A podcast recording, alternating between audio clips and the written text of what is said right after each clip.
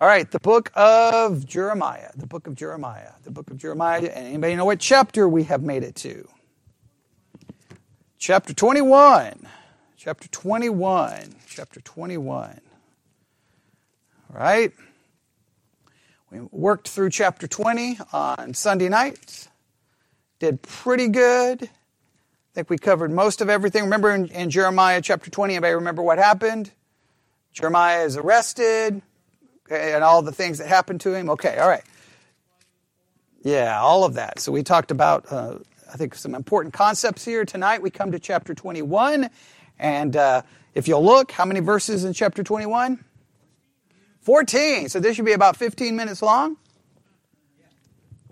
And we should be done before you know it. Okay, now uh, we're going to debate how we wanted to approach this. There's a couple of sections where I think it's Uh, it's where you kind of want to just run to, but instead of doing that, we're going to do a little bit of work here at the beginning and just maybe try. We haven't really done a lot of work on time frames or time stamps or anything in the book. Let's do a little bit of work on that, and we'll use chapter one maybe as a place to kind of just so that we can get started and we'll just see what happens. Maybe this will work, maybe it will not, but we'll try, all right? First thing we see, Jeremiah chapter 21, verse 1. What do we see that is coming over and over and over? The word which came unto Jeremiah from the Lord, once again reminding us over and over and over that it's God's word, not Jeremiah's word, okay? The word which came unto Jeremiah from the Lord when King Zedekiah. So let's do this. Go back to the beginning of the book. Go back to Jeremiah chapter 1. All right, everybody there? Jeremiah chapter 1 verse 1, the words of Jeremiah, the son of Hilkiah of the priest that were in Anathoth, the land of Benjamin, to whom the word of the Lord came in the days of. Make sure you write these names down. You ready? Number one, the word came into the days of Josiah, the son of Amon, king of Judah, in the 13th year of his reign. It came also in the days of Jehoiakim, right? The son of Josiah, king of Judah, unto the end of the 11th year of Zedekiah, the son of Josiah, king of Judah, unto the carrying away of Jerusalem captive in the fifth month. So when does Jeremiah's ministry begin? We just, we just read it. Does it give us anything specific? In the 13th year of his reign. Does everybody see that? To whom the word of the Lord came into the days of Josiah, the son of Amon, king of Judah, in the 13th year. Everyone grab a Bible dictionary, look up Josiah, and tell me how, when, when did he start his reign? When did it end his reign? And then identify which year would be the 13th year.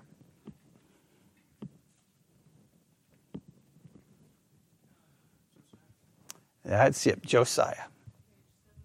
Page 708 in the Bible dictionary. All right, everybody look it up. And you guys figure it out. It's numbers, so I'm not even going to pretend to even try. Okay? Right. I can just tell you where to look, right?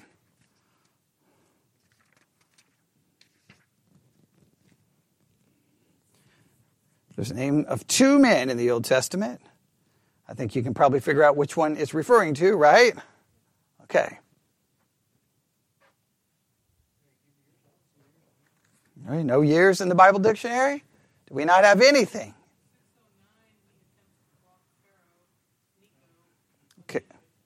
All right. Does that help us any? Okay, he reigned 31 years. Okay, all right. Reigned 31 years. That's a, that's a little bit of help, right? We, we don't know, do we have a year when it begins or a year when it ends? You don't see one. Okay. Do you have anything in a study Bible? Do you have a study Bible with you? Do you have anything that gives the dates for Josiah?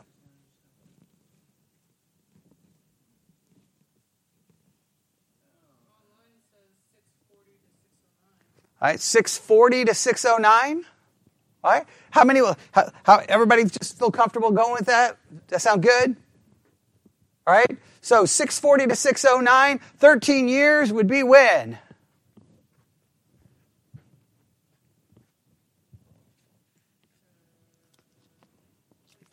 Twenty-seven? 627. So write down around 627 then, possibly, right? Because we, we just looked at one source. There, it, we can vary, but let's say around 627. That, is that the 13th year? Okay, all right. Everyone seems to agree that he died in 609. Okay, all right. And he reigned for how many years? 31. Okay, all right. So, so we, we're putting we're putting possibly the 13th year at when 627. Everybody feel halfway okay with that? If anyone online doesn't feel comfortable with that, you can you can feel free to tell us that we're wrong. Okay, all right. So there is Josiah. Who's the next king? Jehoiakim right? Everybody see that? He came also in the days of Jehoiakim. When did Jehoiakim begin reigning? And how long did he reign?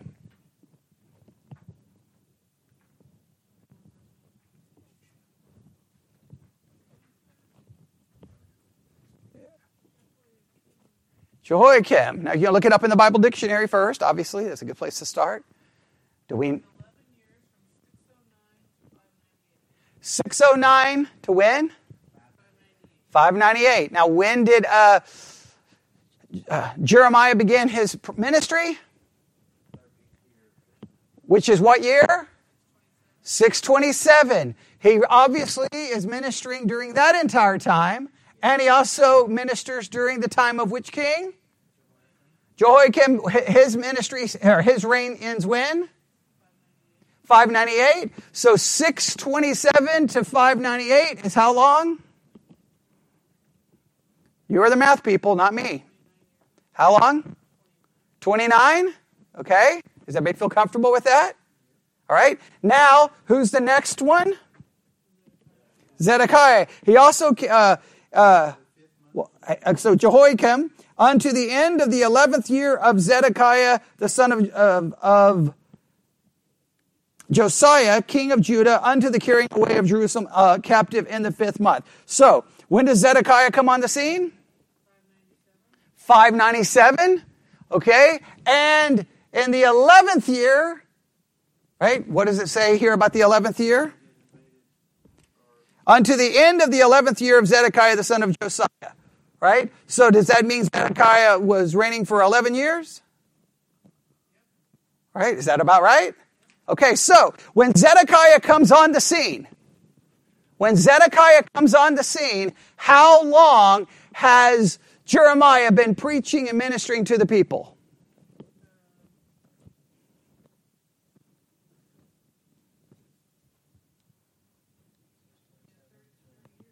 Thirty years, right? Thirty years.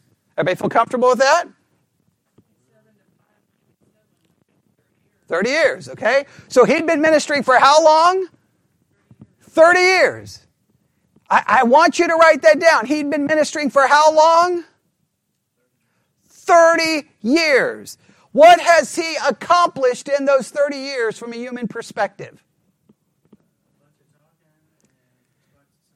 Okay, let's just say it, uh, let's just be blunt. From a human perspective, he's accomplished absolutely nothing. Okay? Not a thing from a human perspective, right? Are people listening to him? Are people following? Are people listening to his message? In fact, in the very last chapter, what happened to him? Yeah, he got persecuted. 30 years. 30 years. Like, I want you to put that, like, like, it's easy to just put that number down on paper and go, well, big deal. Can you imagine for 30 years ministering and you see nothing? You're you want to just give up. That, that puts it in a much more human context, does it not?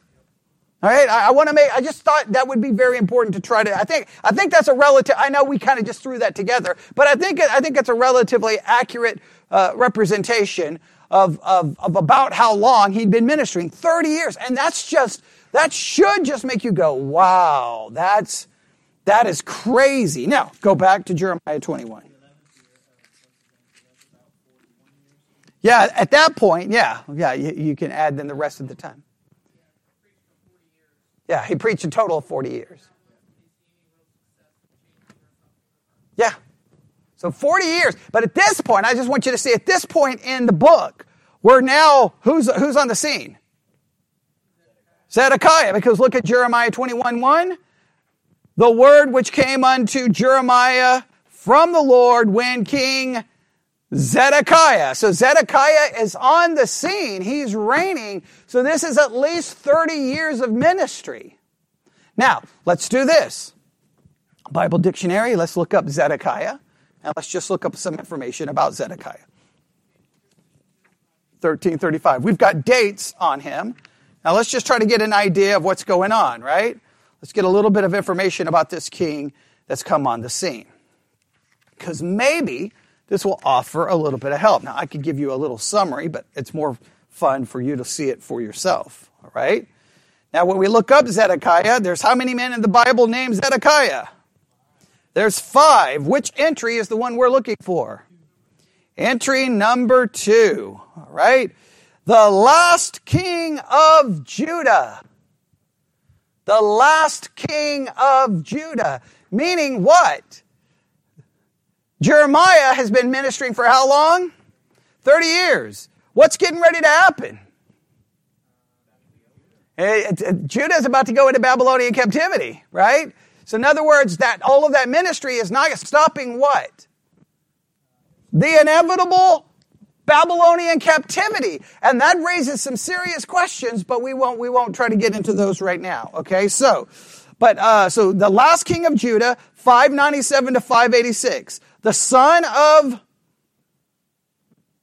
Josiah, all right, and you know that name from where? Jeremiah chapter 1. Okay, very good, right? Zedekiah was successor to Jehoiakim. I always Jehoiachin just to make sure we d- d- make a distinction from whom? Jehoiakim, right? Okay, all right. As king, right? And we have, we have the scriptures there. After Jehoiachin, Chin, right, had reigned only three months, he was deposed and carried off to Babylonia, right? Now, who, who, who steps in? Nebuchadnezzar installed whom? Zedekiah on the throne as a puppet king and made him swear an oath he would do what? remain loyal. And who was he to remain loyal to? Remain loyal to? Nebuchadnezzar, right? And Nebuchadnezzar was in charge of whom?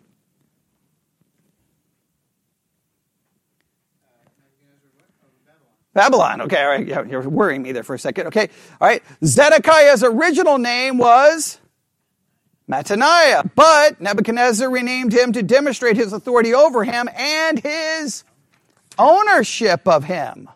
Although Zedekiah reigned in Jerusalem for 11 years, he was never fully accepted as their king by the people of Judah because Zedekiah was a weak and indecisive ruler. He faced constant political unrest. Almost from the, fir- uh, from the first, he appeared restless about his oath to loyalty to Babylon, although he reaffirmed that commitment in the fourth year of his reign. However, and they, look where they tell us to look for that. Jeremiah 51, okay, which may, means what? That sometimes this book is not in chronological order, right? However, he was under constant pressure from his advisors to revolt and to look to Egypt for help. Uh, so uh, please note, hey, revolt against Babylon and look to who for help? Egypt. Who would they not look to for help? The Lord. And I look, I know it's easy for us to talk a big game. It's easy for us to talk a big game, but we're, when you're in a situation like that, we constantly look for other things for help, do we not? So we, we gotta, we gotta make sure we just at least, you know, honest here. Okay, but what happens? Right? So he's told to constantly look to Egypt for help, right?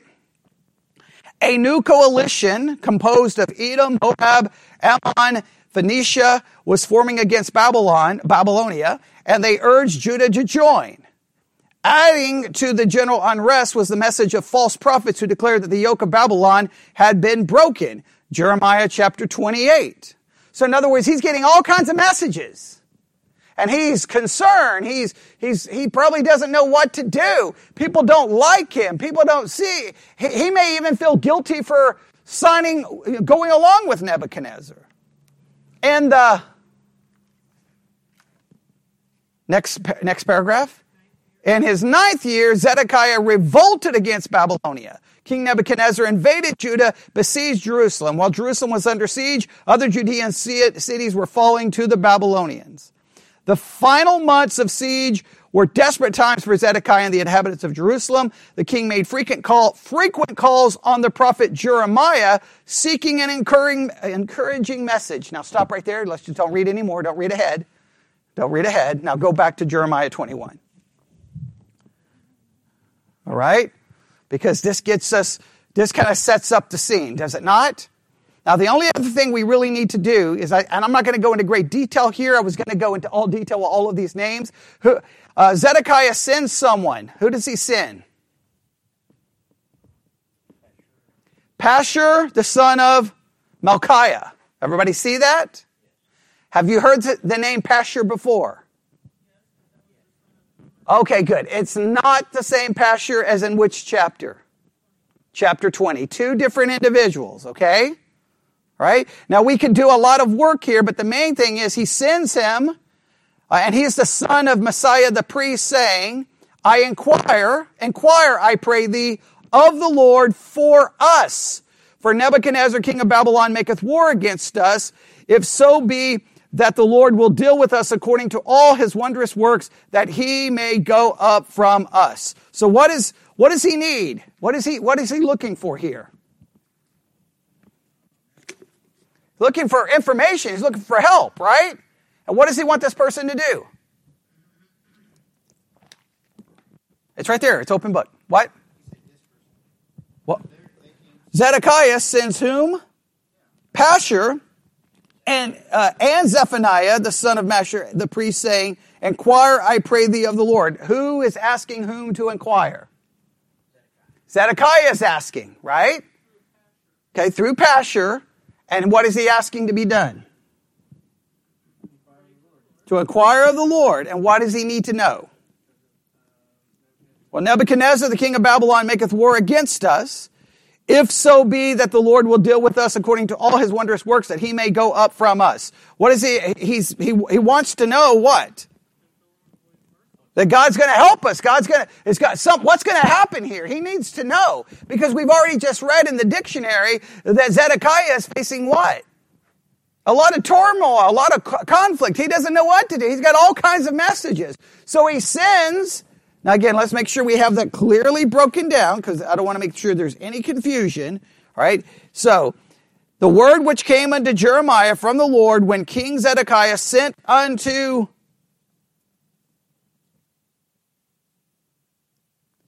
Next word.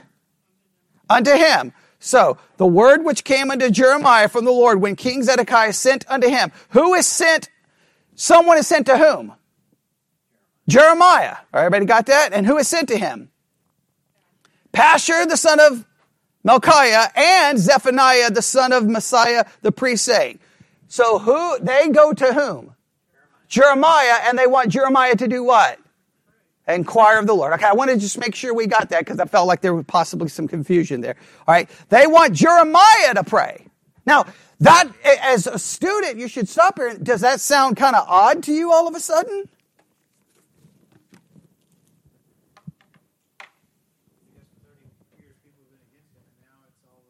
I mean, just in the very last chapter, what was happening?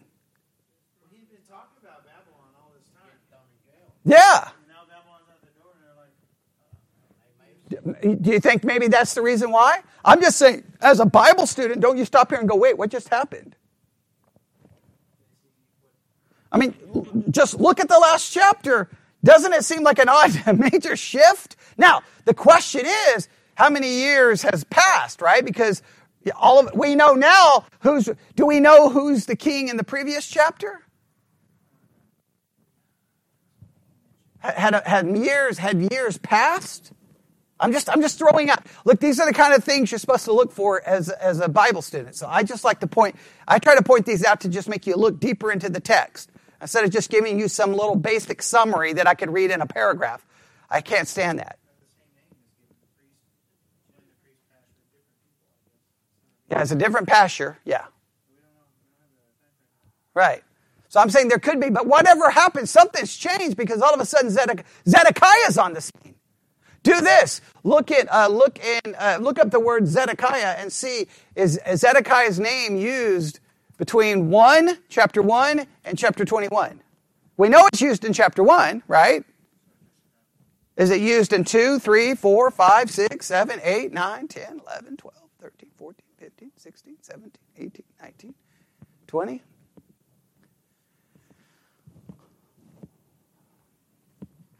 You know, I like to get you thinking and looking and questioning and working and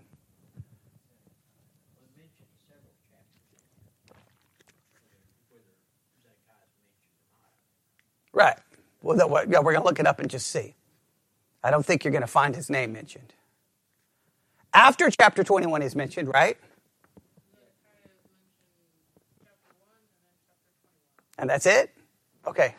Okay, 24. Okay, okay, okay, I knew after. Okay, I knew after. In between. So I'm just saying, that he's not mentioned, and all of a sudden we come to 21, and who's there? And not only is he there, he's what? Reigning. He's reigning. And not only that, we know there's been about how, how many years have passed since Jer, uh, Jeremiah started his ministry? About 30. So we know that 30 years has passed. Now, we don't know what this is. We know it's not in perfect chronological order. We know that, right? But I'm just saying, all of a sudden Zedekiah is on the scene and Zedekiah is like, go ask Jeremiah. And maybe, maybe It could be. Yeah.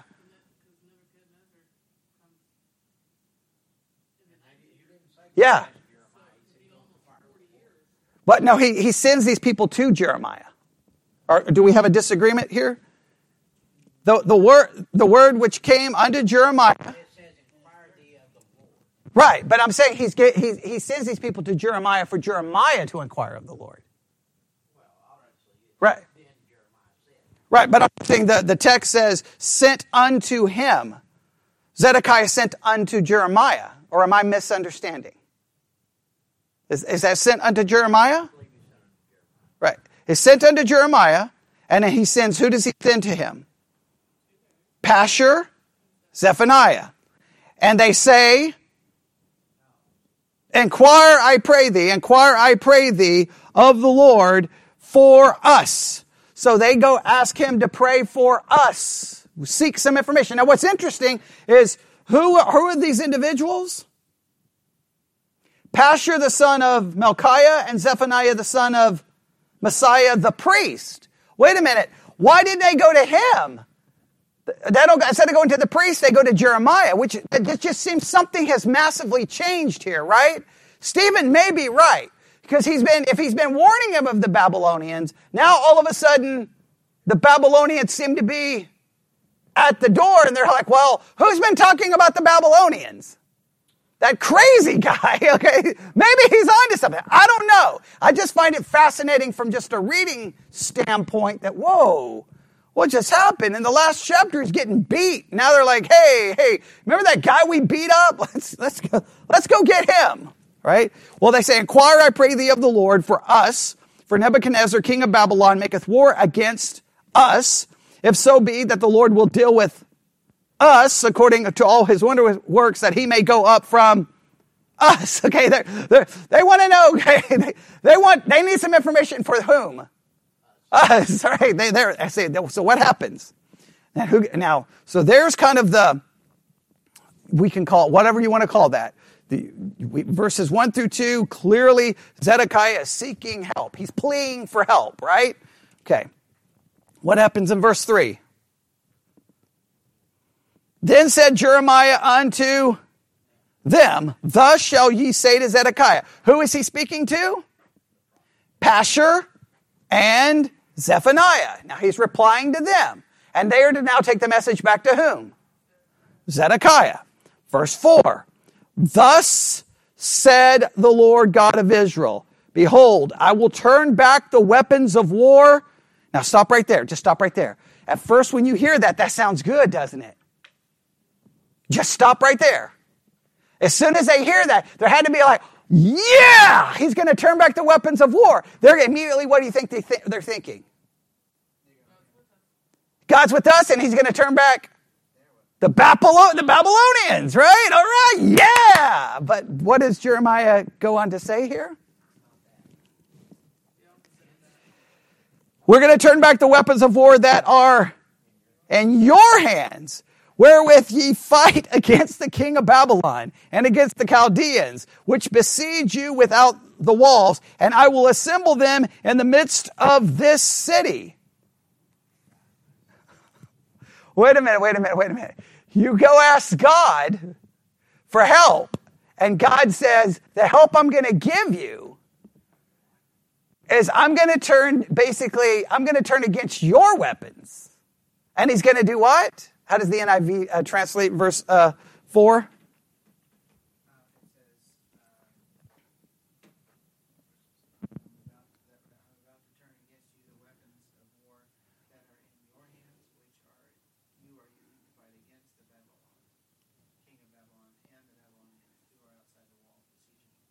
Okay, and I will gather them inside the midst of this city. Your weapons are not going to work, and I'm bringing them in to the city. Can you imagine asking God for help? And then that's the message. Now, oh, I, oh, I know, I know. But just right here, can you imagine? They're like, why did we come ask this guy?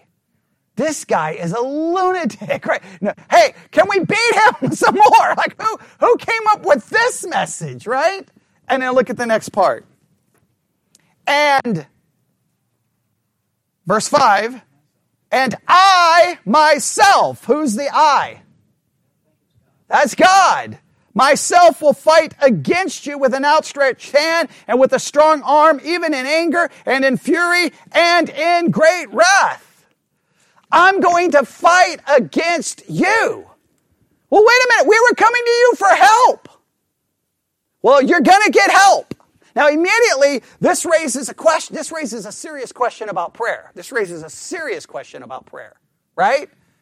When we pray, do we really seek what God, God's will is, or do we seek what we want? And let's be honest, most of the time we seek what we want. I'll say it again. I, I, I, I know this goes against the mindset of most people, but here's the way I, I really believe it works. And, and I, I think it's a theological truth. Prayer was never desi- designed to change God. Prayer was designed to change us. And by coming to God, the focus is that we are seeking God. We are not seeking us. We are seeking God's will, not our will. We're seeking God's thoughts, not our thoughts. The whole point of prayer is to make us God minded, not self minded. It's to focus on what God would want. We can tell God what we want, but the point is, is to seek God that God would change us, not that we would change God. All right? And th- this is a pretty good example of that. All right? What, what happens here? Verse 6 I will smite the inhabitants of this city, both man and beast. They shall die for a great pestilence. Right? Clearly, we're right back to the message of judgment, are we not? All right. Now, verse 7. All right. So we kind of have the plea. I don't, we, we can have, we can say uh, verses 1 2 is the prayer. Verses 3, 4, 6 is shocking answer, right? Okay. That's a shocking answer, is it not? All right, verse 7, what happens in verse 7? And afterward, saith the Lord, I will deliver Zedekiah, king of Judah, and his servants, and the people, and such as are left in this city from the pestilence, from the sword, and from the famine, into the hand of Nebuchadnezzar, king of Babylon, and into the hand of their enemies, and into the hand of those that seek their life. And he shall smite them with the edge of the sword, and he shall not spare them, neither have pity, nor have mercy. So, anyone left in the city, what's going to happen to them? They're going to captivity to die. Is that not what it says? He's going to kill everybody. Right? Everybody see that? Just make sure. If you, if you disagree, let me know. This, this is a very key verse here. We got to make sure we got this down. I will deliver Zedekiah, king of Judah, and his servants, and the people and such as are left in the city from the pestilence, from the sword, from the famine, into the hand of Nebuchadnezzar, king of Babylon, and into his hand their enemies, and into the hand of those that seek their life, and he shall smite them with the edge of the sword. He shall not spare them, neither have pity, nor have mercy. Sounding like what's getting ready to happen. They're going to die. Verse 8 And unto the people Thou shalt say, Thus saith the Lord, Behold, I set before you the way of life and the way of death. Now he's got a message here. We got a message. Hey, to the king, tell him, hey, I'm not helping you. God's going to fight against you. And everyone left in the city, you're going to die. But to the people, I have my message. There's two ways. What are the two ways? One is the way of way of life, and one is the way of death. Everybody see that? Now look at verse 9. He that abideth in this city shall die by the sword and by the famine and by the pestilence. And he that goeth out and falleth to the Chaldeans that besiege you, he shall live and his life shall be unto him for a prey. That is the most ridiculous, crazy thing I've ever heard in my entire life. You're inside a, a city. What do the cities have around them at this time? Walls. What else do you have? Hopefully, some kind of military. He says if you stay inside the security of the city, you're going to die. Don't do that. Leave the city and go walking towards the very people who are coming to kill you and you will live. Is that not the most insane thing you have ever heard? Now, come on. Let, now, let's, let's take it back. Now, I, I, is this a historical narrative? Yes. So we always got to be careful with things, right? But what do I always say about historical narratives? What do I always say about historical narratives from a hermeneutical standpoint? Well, they don't give you all the facts, but if you ever see something in a historical narrative that seems to make no sense, stop and start thinking about it. Because this makes absolutely no sense, right? I mean, does God have to say, stay and you'll die, leave and you'll live, right? He could have just said, they're going to come in, they're going to take you, and you're going to go to captivity. But no, if you stay within the fortress of the city, within the protection of the city, you're going to die. So what you have to do is be willing to give up the protection of the city to go to the very one that is coming to kill you. I believe. Uh, well, we can look it up. Let's verify, because I, I don't want to. I don't want to. Okay, I don't want to say. I don't want to say the wrong thing. I don't. If, you, if let's verify. Uh, the verse we have just been looking at, the verse 9.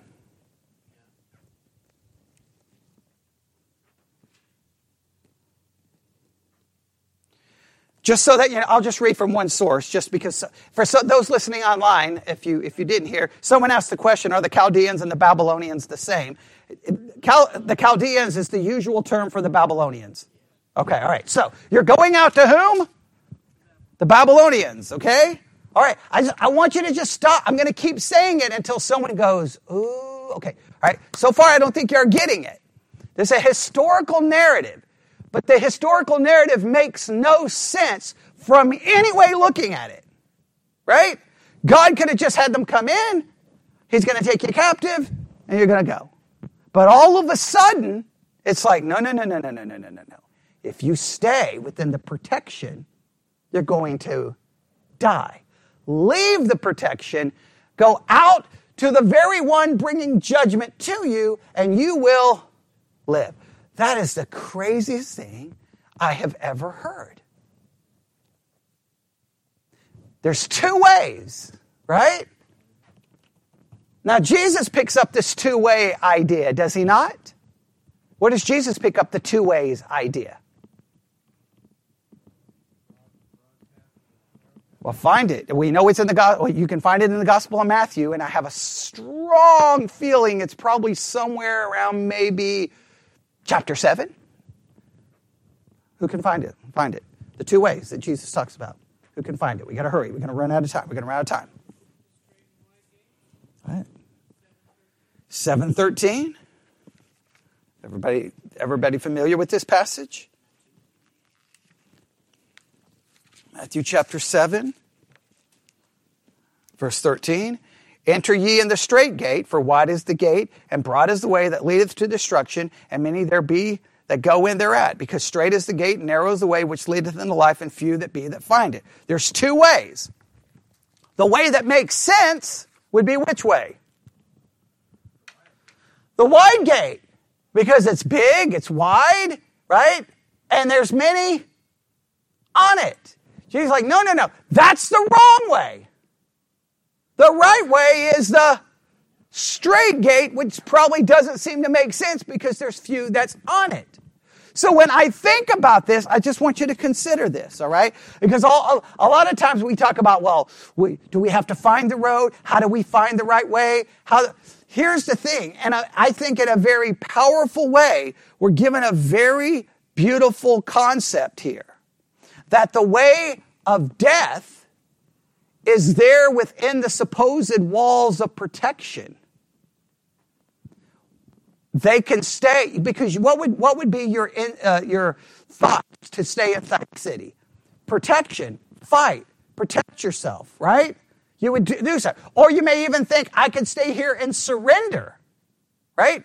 It would make more sense because at least I'm surrendering. Like, put up a white flag. I don't know if that worked at that time, but put up some kind of message saying, hey, we're going to stay here. We, we, here, we're throwing our swords and everything over the wall. We're good to go. But God's like, no, staying in the city, you're dying. So you've got to be like, okay, what am I going to do? Come on, kids, we're going. Where are we going? We're leaving the city. Where are we going?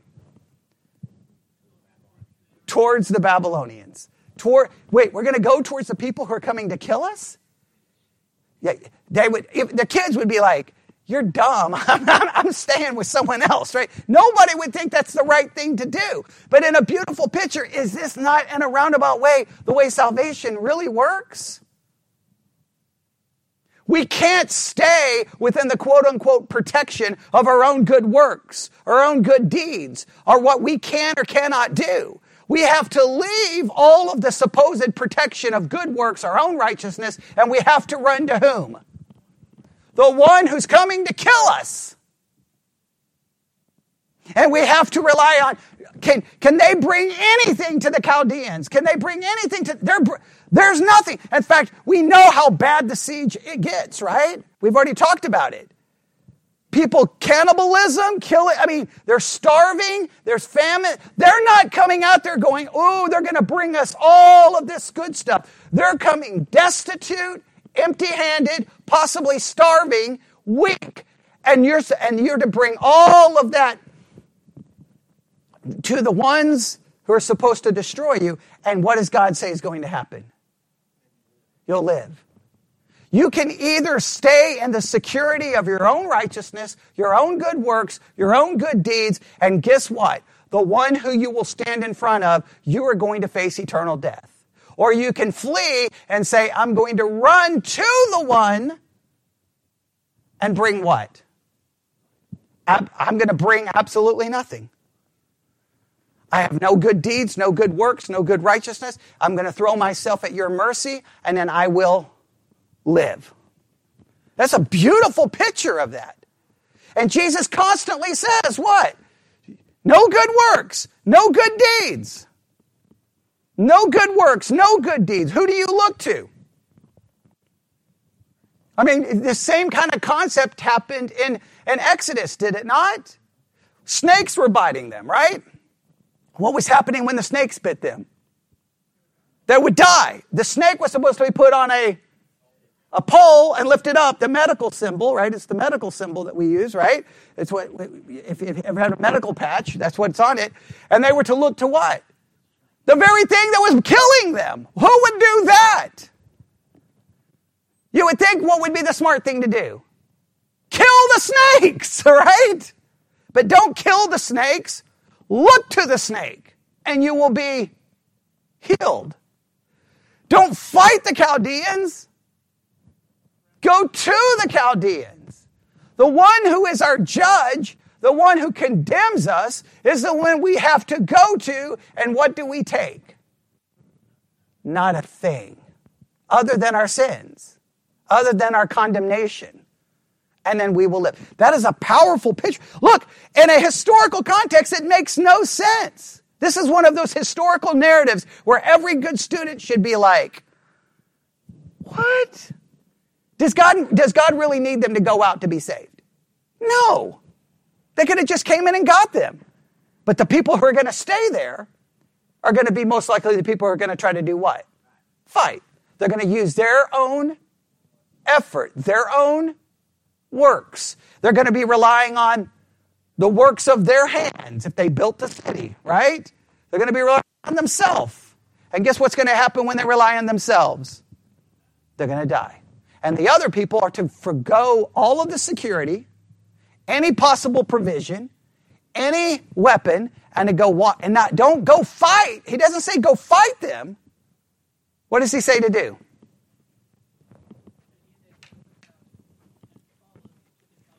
Falleth to the Chaldeans. In a sense, you just kind of fall into them, right?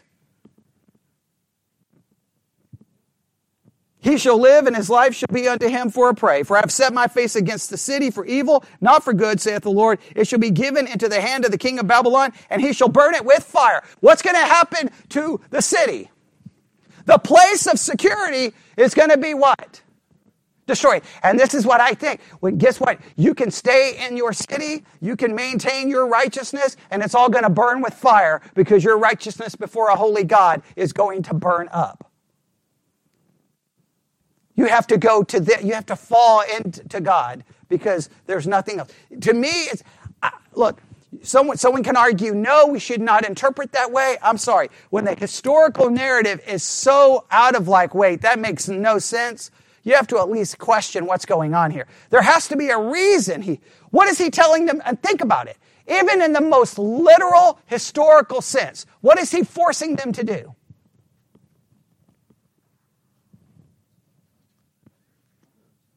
He's forcing them to forego every earthly security and trust Him. Even in the most literal way, that's what it's saying. And spiritually, that fits perfectly with everything we know. And people always want to bring in our works. We want to bring our efforts. You hold on to your works and your efforts, it's going to burn up. And then what does he say here at the end? And touching the house of the king of Judah, say, Hear ye the word of the Lord, O house of David. Thus saith the Lord Execute judgment in the morning, deliver him that is spoiled out of the hand of the oppressor, lest my fury go out like fire and burn, that none can quench it, because of the evils of your doings. Behold, I am against thee, O inhabitants of the valley and rock of the plain, saith the Lord, which say, Who shall come down against us, or who shall enter into our habitation? But I will punish you according to the fruit of your doing, say the Lord, and I will kindle a fire in the forest thereof, and it shall devour all things round about it. No, God will punish us according to our doings, and if we, He punishes us according to our do, doings, and the same concept shows up in the New Testament, we're going to be judged according to our works, and which means we would all be we're all going to die. We're all going to be burned up. So, what's our only hope? We need a different kind of work. And the only way we can get that is we have to just run to Him and rely on Him to give us what we need because we don't have anything to bring. But people want to add our works and add our works. And, and that's why when people say sanctification proves justification, they're out of their ever living mind. Your sanctification can never prove justification. That's a false gospel. It's false doctrine. Because if your, if your sanctification proves your justification, then that somehow proves that you're justified based on what you do. And if you're even remotely honest with yourself, the great, I don't care who you are, how great your sanctification is, all I got to do is put it next to the holiness of God, and what happens to that sanctification? because God demands perfection. So stop looking to your sanctification, stop looking to your actions, and run to the one who's judging you and say, I have nothing to bring you. And God, and God has to provide then for you. And those people who go out, they're going to live. And the ones who stay are going to die. It makes no sense from a human perspective. It makes no sense. No sense at all. You would think, no, why are we going to go out there? We have no protection. We have no provision. We have no nothing. And God's like, nope, that's where you go. I, am telling you, if that, if, if, if you don't see the beauty in that, if you don't see the picture, and I, I don't know what else I can do, that is powerful and awesome. And well, we'll just stop right there because I don't know what else I can say. I mean, that's the end of the chapter. That's the end of the chapter. But I mean, that is much to meditate on. That is much to meditate on. And it, but it fits perfectly in so many other situations, does it not? I mean, the New Testament is constantly not your works, not your works, not your works, not your. No one will be justified in the sight of God according to our works, not by works of the law. No, no, no. You got to abandon that. And and and you can even see many times in the life of Israel, they felt somehow protected by the law. Hey, we're children of Abraham. We have the law. Hey, I thank thee, God, that I'm not like them. And guess what? They're never justified. And it's the one who did what? Lord, I have mercy on me. I'm a sinner. I have nothing. I've failed you in this way and this way and this way. And who went home justified? The man who couldn't even look to heaven. The other one saying, Hey, Lord, look at all these things I do and don't do. He's, in a sense, staying in the city. The other one left the city and ran to God and said, I got nothing. It's that, that, that idea carries out, it goes all the way back early on, all the way through the Bible. And I think here in a historical narrative, God just tells them to do something that is so counterintuitive, goes against everything we would think. But I think it, it gives a great picture. All right, so we'll stop there. Lord God, we come before you this evening. We thank you for a historical narrative that sh- shines a light on how salvation, I think, actually occurs.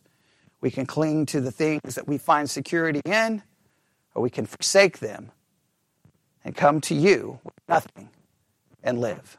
Forgive us for the times we cling to things for security like our own works and our own righteousness. But Lord, let us never forget that they will burn up. And the only thing that will last is the perfect righteousness of your Son imputed to us by faith alone. And we thank you for that, and it's in his name we pray. And God's people said,